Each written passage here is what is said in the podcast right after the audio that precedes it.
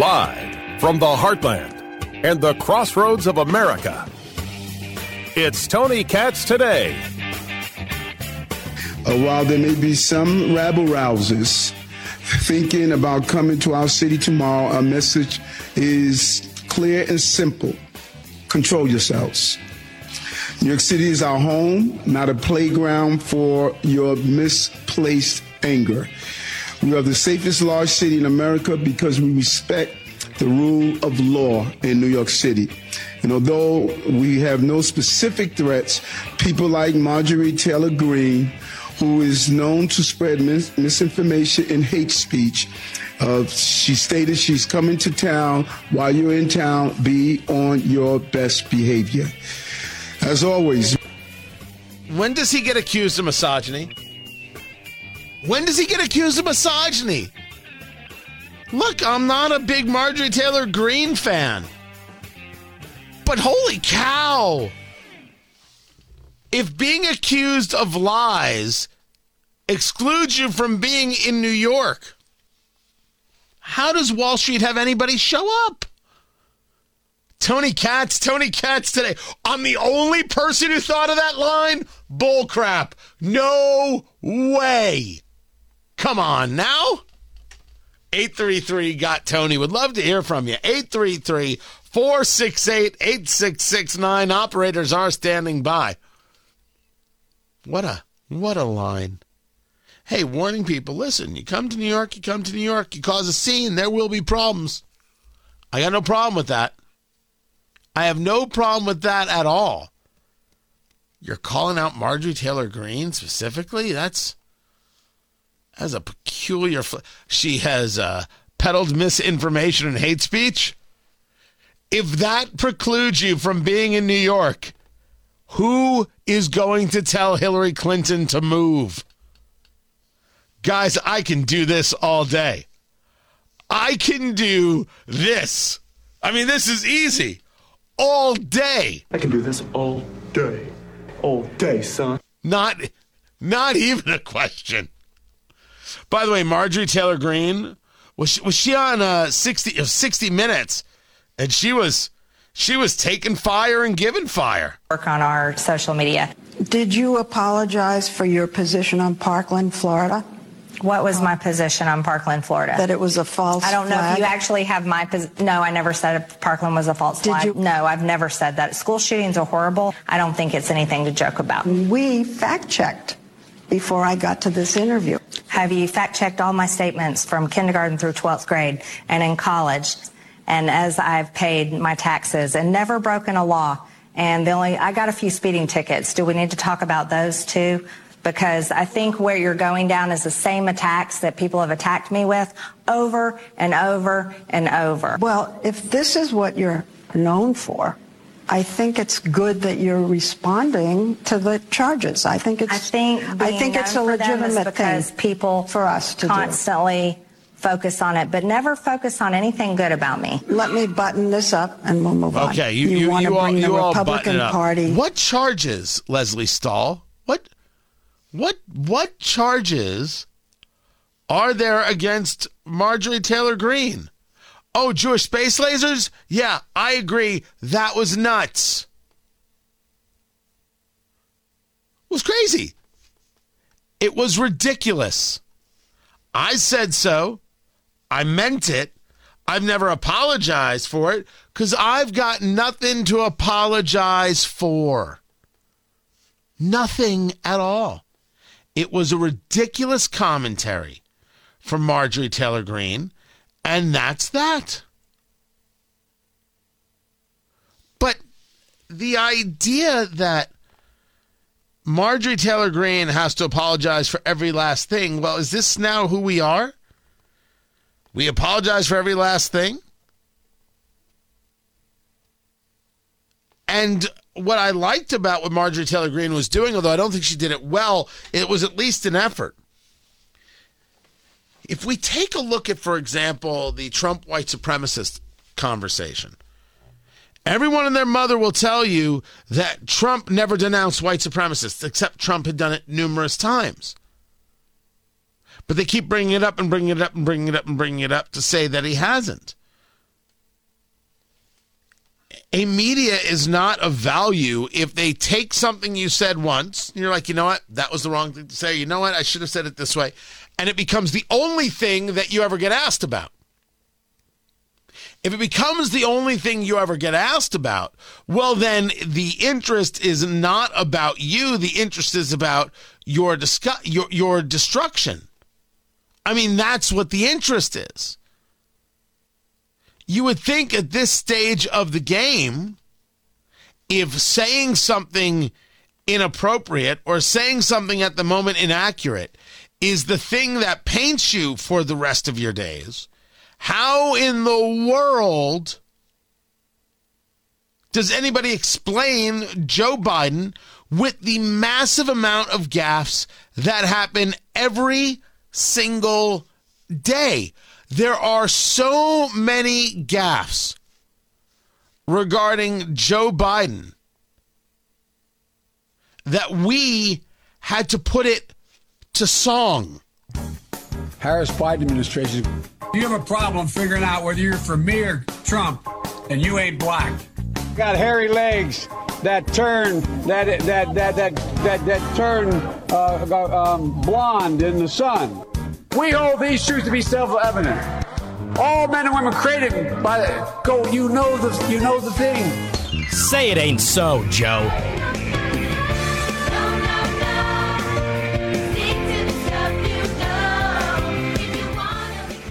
If we're now going to say that what you said in the past is the only thing we care about now, even when you've already addressed it, because I don't mind that, that you want somebody to address something, well then, dear Lord and goodness gracious, let's address this.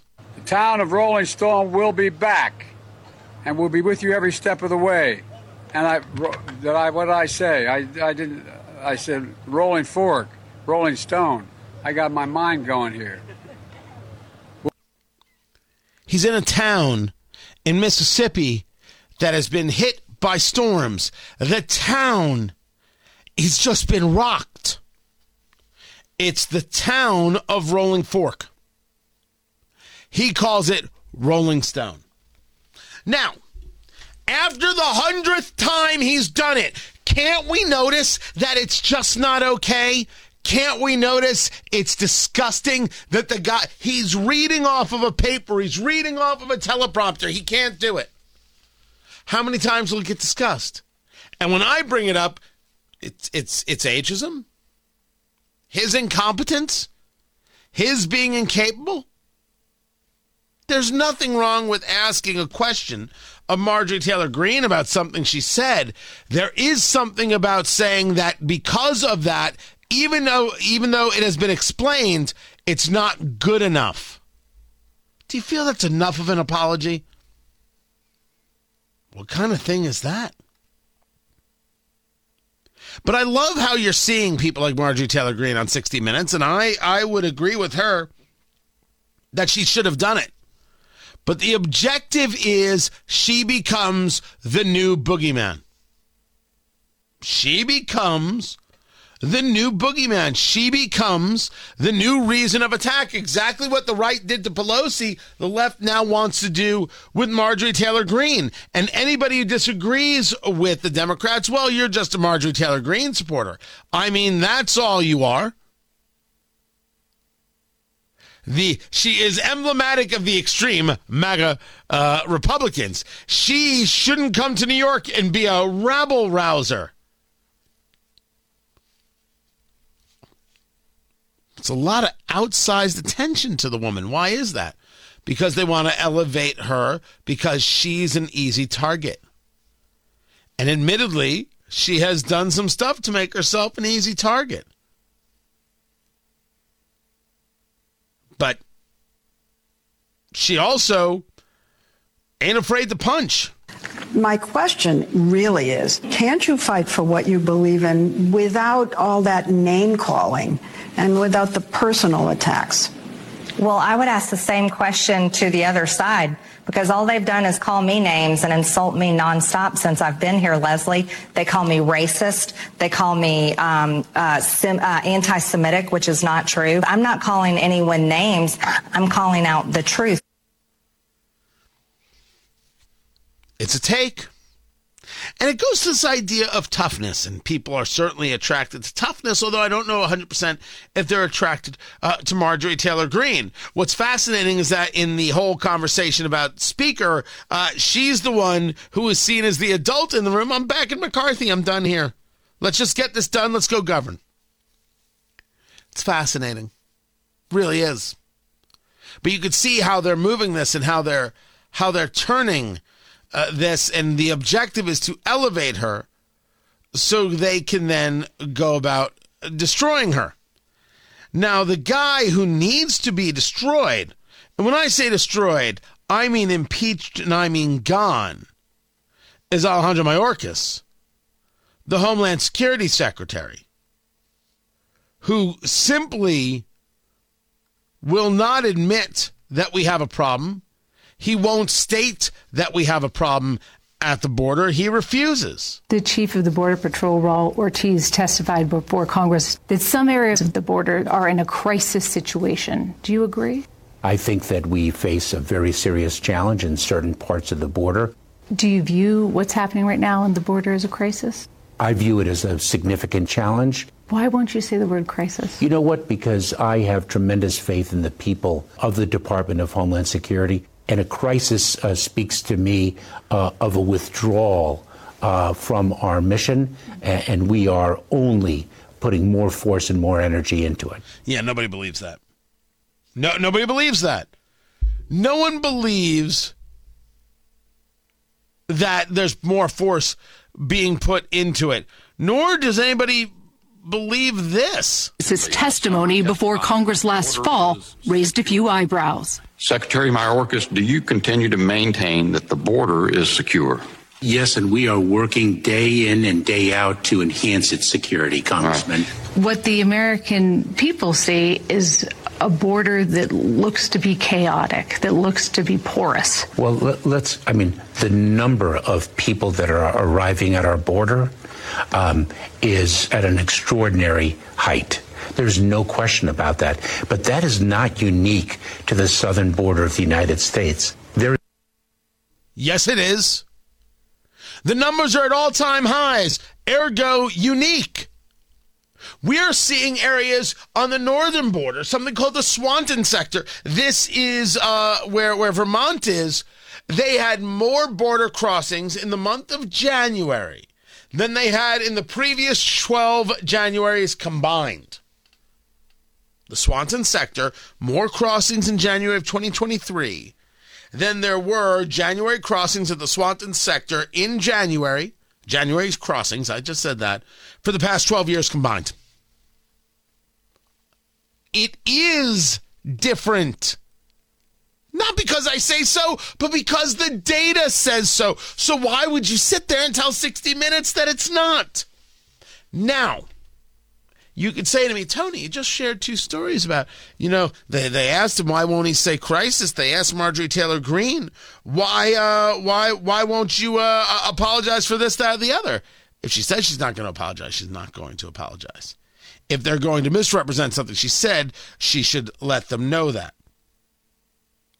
But I would argue that if you have somebody declaring there is no crisis, and you ask them why they don't use the term crisis. Well, they don't use the term crisis because they feel it's an affront to the men and women who work at the border. You could argue that's weak sauce. You don't say crisis because politically it sounds bad. And then you tell uh, people on T V during an interview this. Chaotic, that looks to be porous. Well, let's, I mean, the number of people that are arriving at our border um, is at an extraordinary height. There's no question about that. But that is not unique to the southern border of the United States. There is a tremendous amount of movement throughout the hemisphere and, in fact, throughout the world. The chief of the Border Patrol. Who cares about it throughout the world? Well, it's not. It's a non-answer. You think by not using the word crisis, you make everything better. You, you, you don't. You still have the issue. As I said, you can ask people about what they've said. That's fine. But we're going to make the claim that Marjorie Taylor Greene is the most awful person in the world? when take a look at the commentaries that have been put out by a host of others who will never have the question asked of them?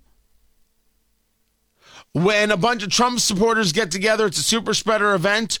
When Antifa sets buildings on fire, the event is mostly peaceful. That's what we're seeing.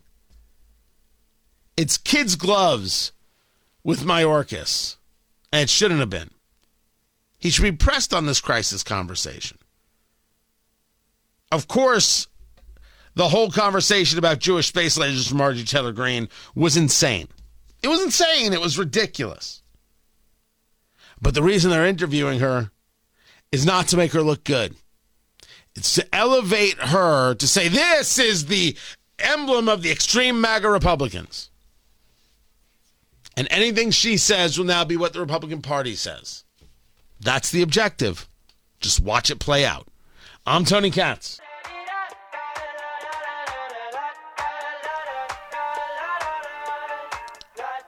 The people have spoken.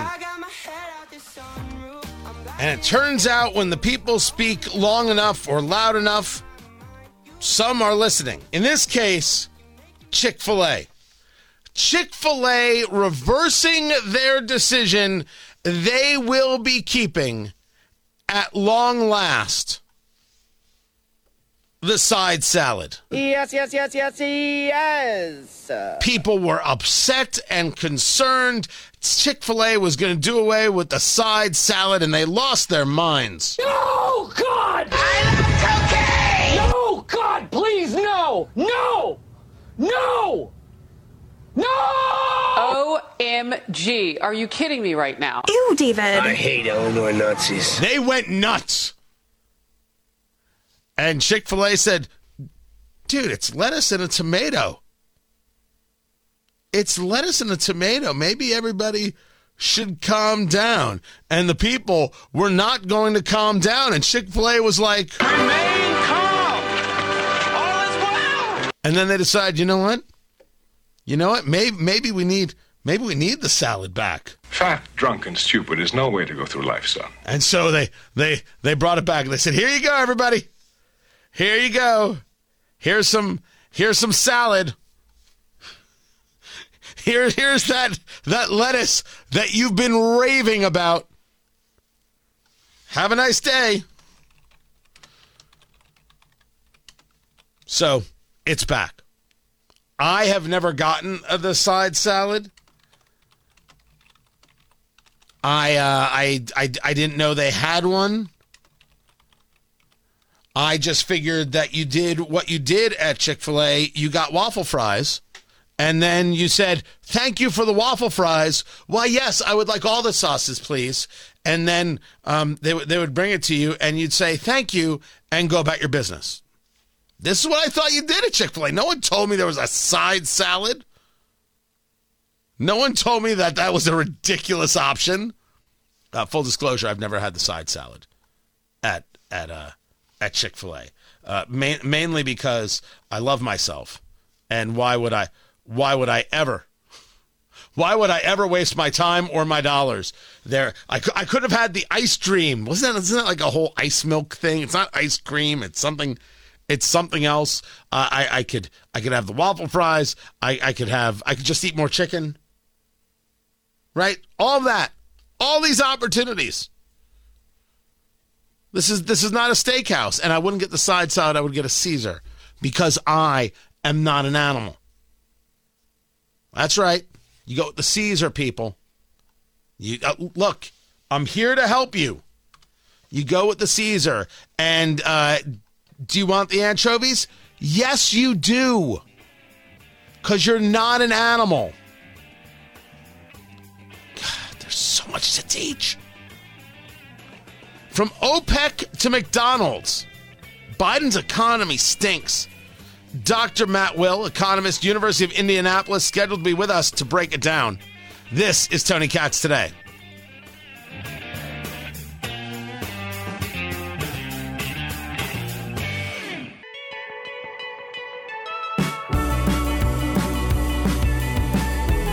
Super strange indeed when you recognize that we have companies that are cutting everywhere, whether you're talking about Microsoft, you're talking about Google or Alphabet, you're talking about Facebook, Amazon. They're cutting left and right. The tech sector, it's a quarter million jobs uh, that have been shed, and you're seeing it now in other places like McDonald's, which shouldn't be a place that's shedding jobs at all, considering that stock price is really at an all-time high. But they've closed the corporate offices because it seems like they're gearing up for something that's pretty bad. And that's only part one of a story, because the part two has OPEC, those oil-producing nations, saying we're going to reduce production by a million barrels a day. A day. Maybe we actually should be looking at energy security, or do people call it energy independence, or do people call it, like Trump did, energy dominance? It's Tony Katz Today. That's the name of the show, guys. I'm Tony Katz. Good to be with you. Let's bring in Doctor Matt Will, economist at the University of Indianapolis. Doctor Matt Will, M A T T W I L L. On the Twitter box. I don't know if you want to start with OPEC or you want to start with McDonald's. I'll I'll literally let you go dealer's choice here. Uh, you, you give me the subject. I'll ask the question. Go for it.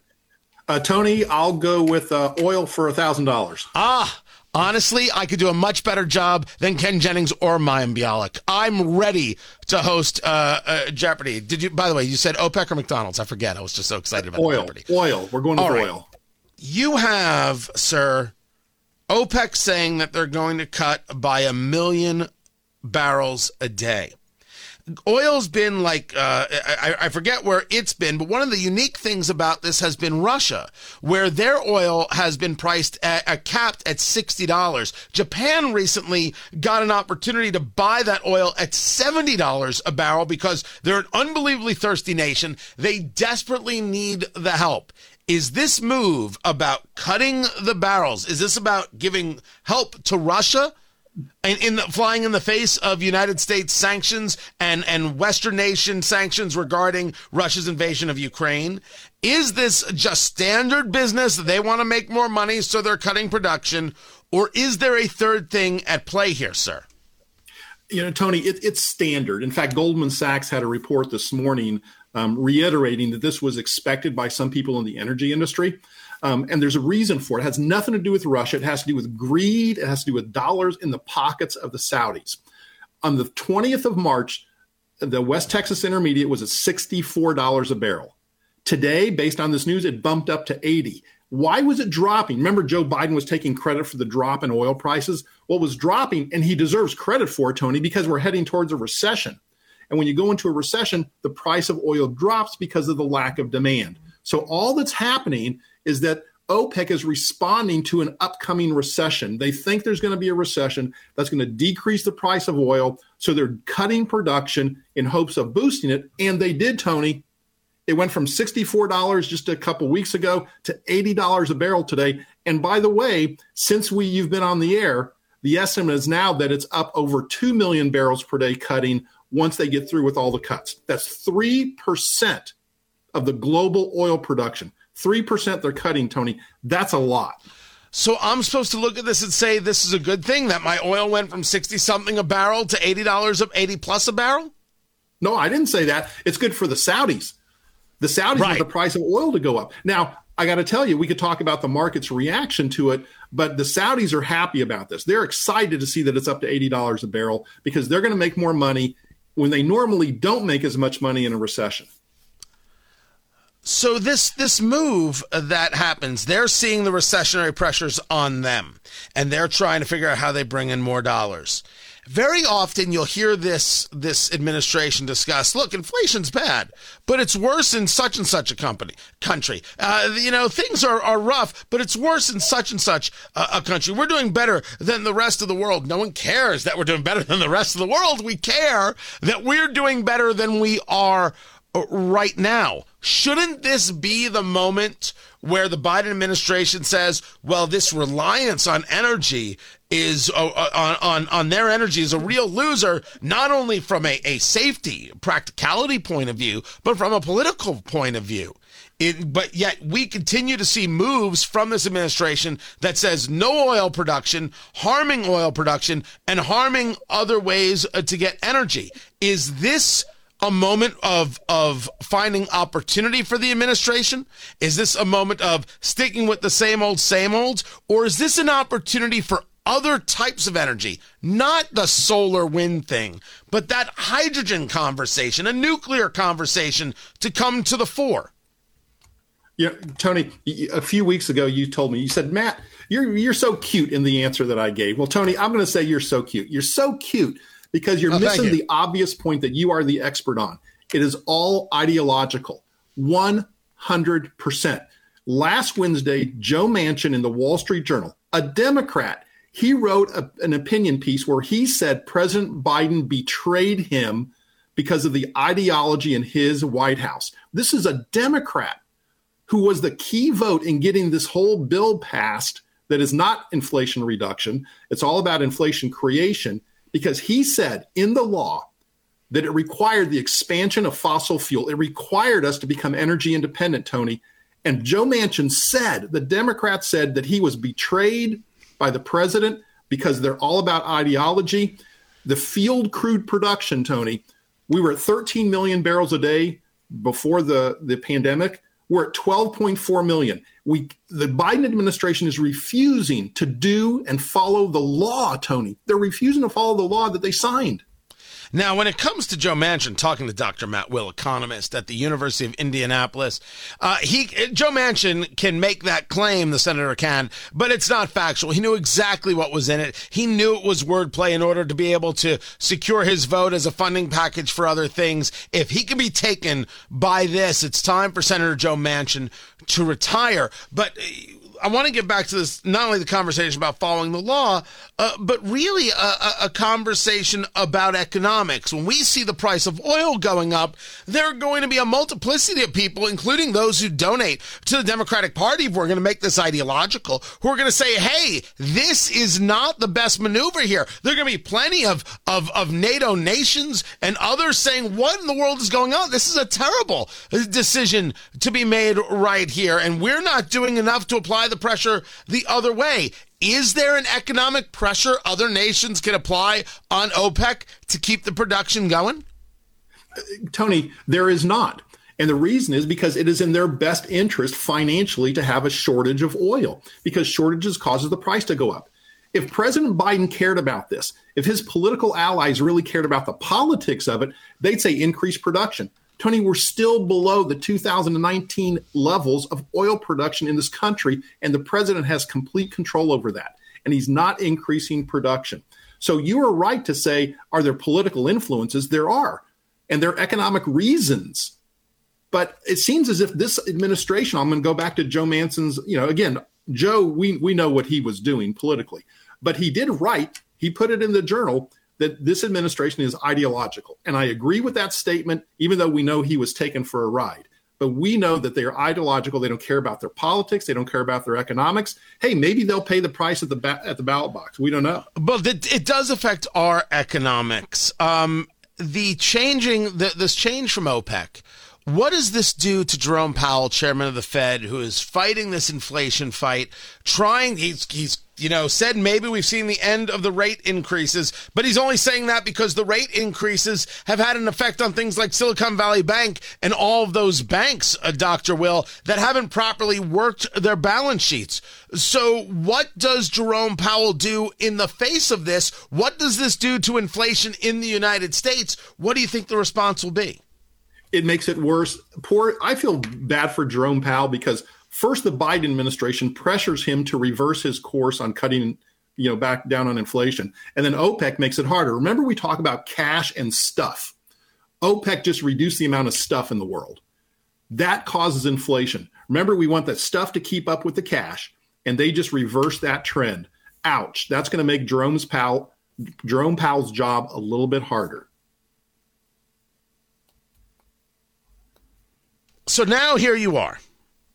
You're realizing that uh, you're you want to be somebody investing in the United States. You're you're somebody who's got your your four oh one k. You're somebody who, who needs that market uh, to move in the right direction.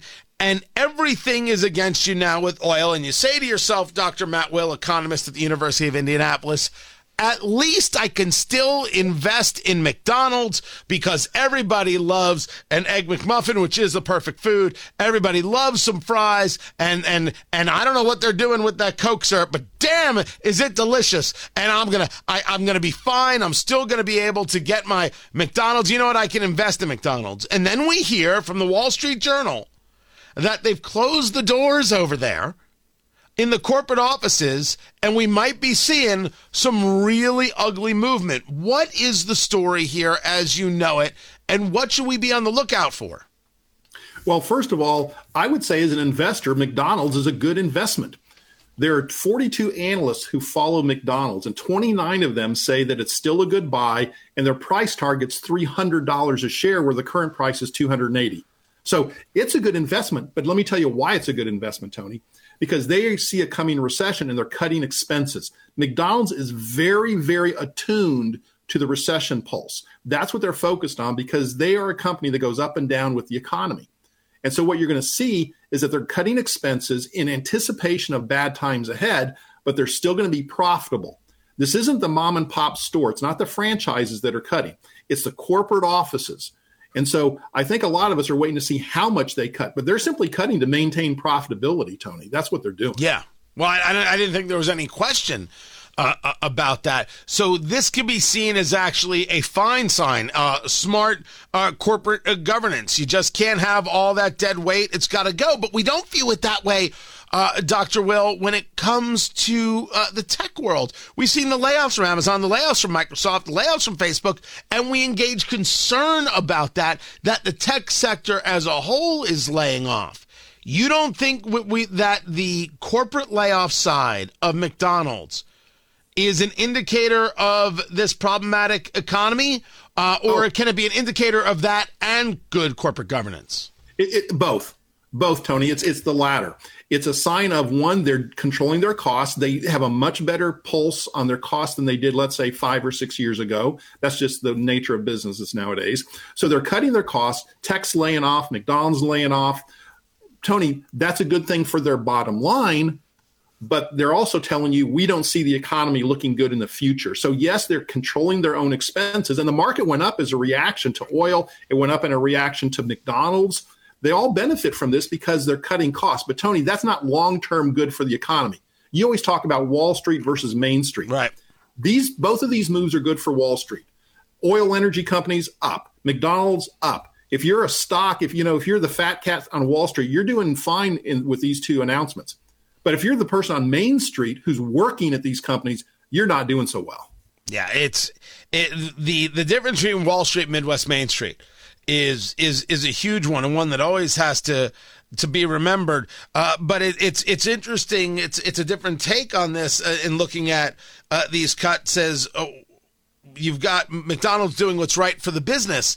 Is there a belief that this is going to trend out, if not only based on need, but based on opportunity? If you're uh, Yum Brands, which owns Kentucky Fried Chicken, if you're the Darden Group, uh, if you're one of these major uh, restaurant players, are you looking at this move from McDonald's and saying, maybe we can shed a couple million dollars worth of payroll here, and uh, and that'll be better for our bottom line? And yeah, we can all make that work, and Tommy down the hall's got to go? Um, let me say, we can shed hundreds of millions of dollars in payroll. That's what they're thinking. Um, the, the fast food business is a commodity business, Tony, and leading the leading indicator in that industry is McDonald's. And so, yes, as McDonald's goes, so goes the entire industry. And you're going to see cuts from other companies now that McDonald's is doing it. Because what if you're Burger King, or what if you're Wendy's, and you're thinking, uh-oh, their cost structure is going down? You know, we're in a commodity business. We're going to compete. And so they're going to react accordingly. Doctor Matt Will is his name, economist, University of Indianapolis. Sir, I appreciate taking the time uh, to be with us. And uh, of course, uh, don't forget, guys, find everything I'm doing over at Rumble, rumble.com slash Tony Katz, rumble.com slash Tony Katz. Be sure to subscribe. Uh, keep it here. I'm Tony Katz.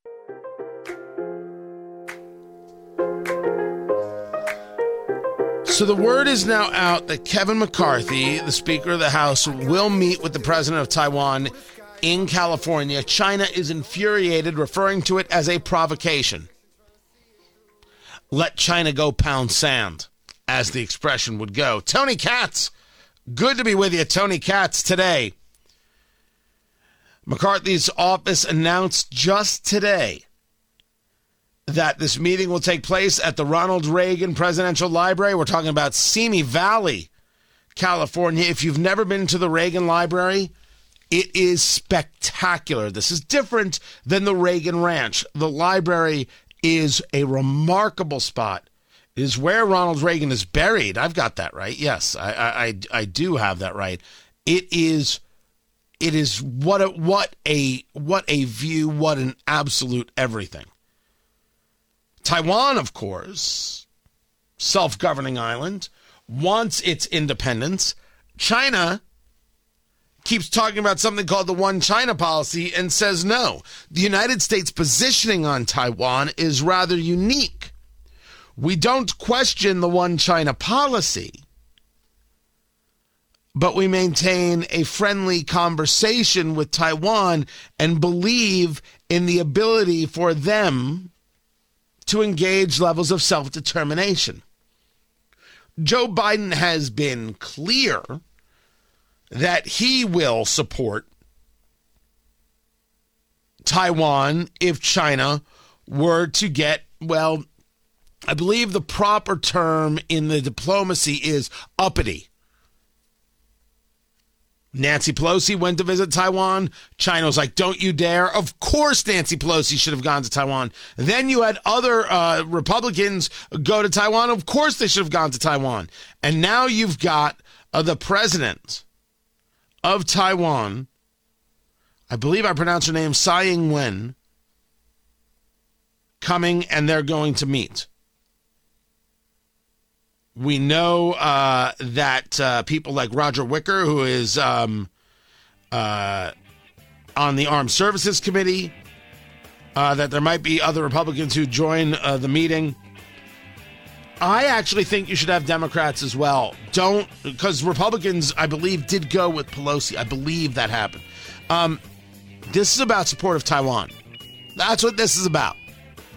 So go be supportive in a bipartisan way. That's my take.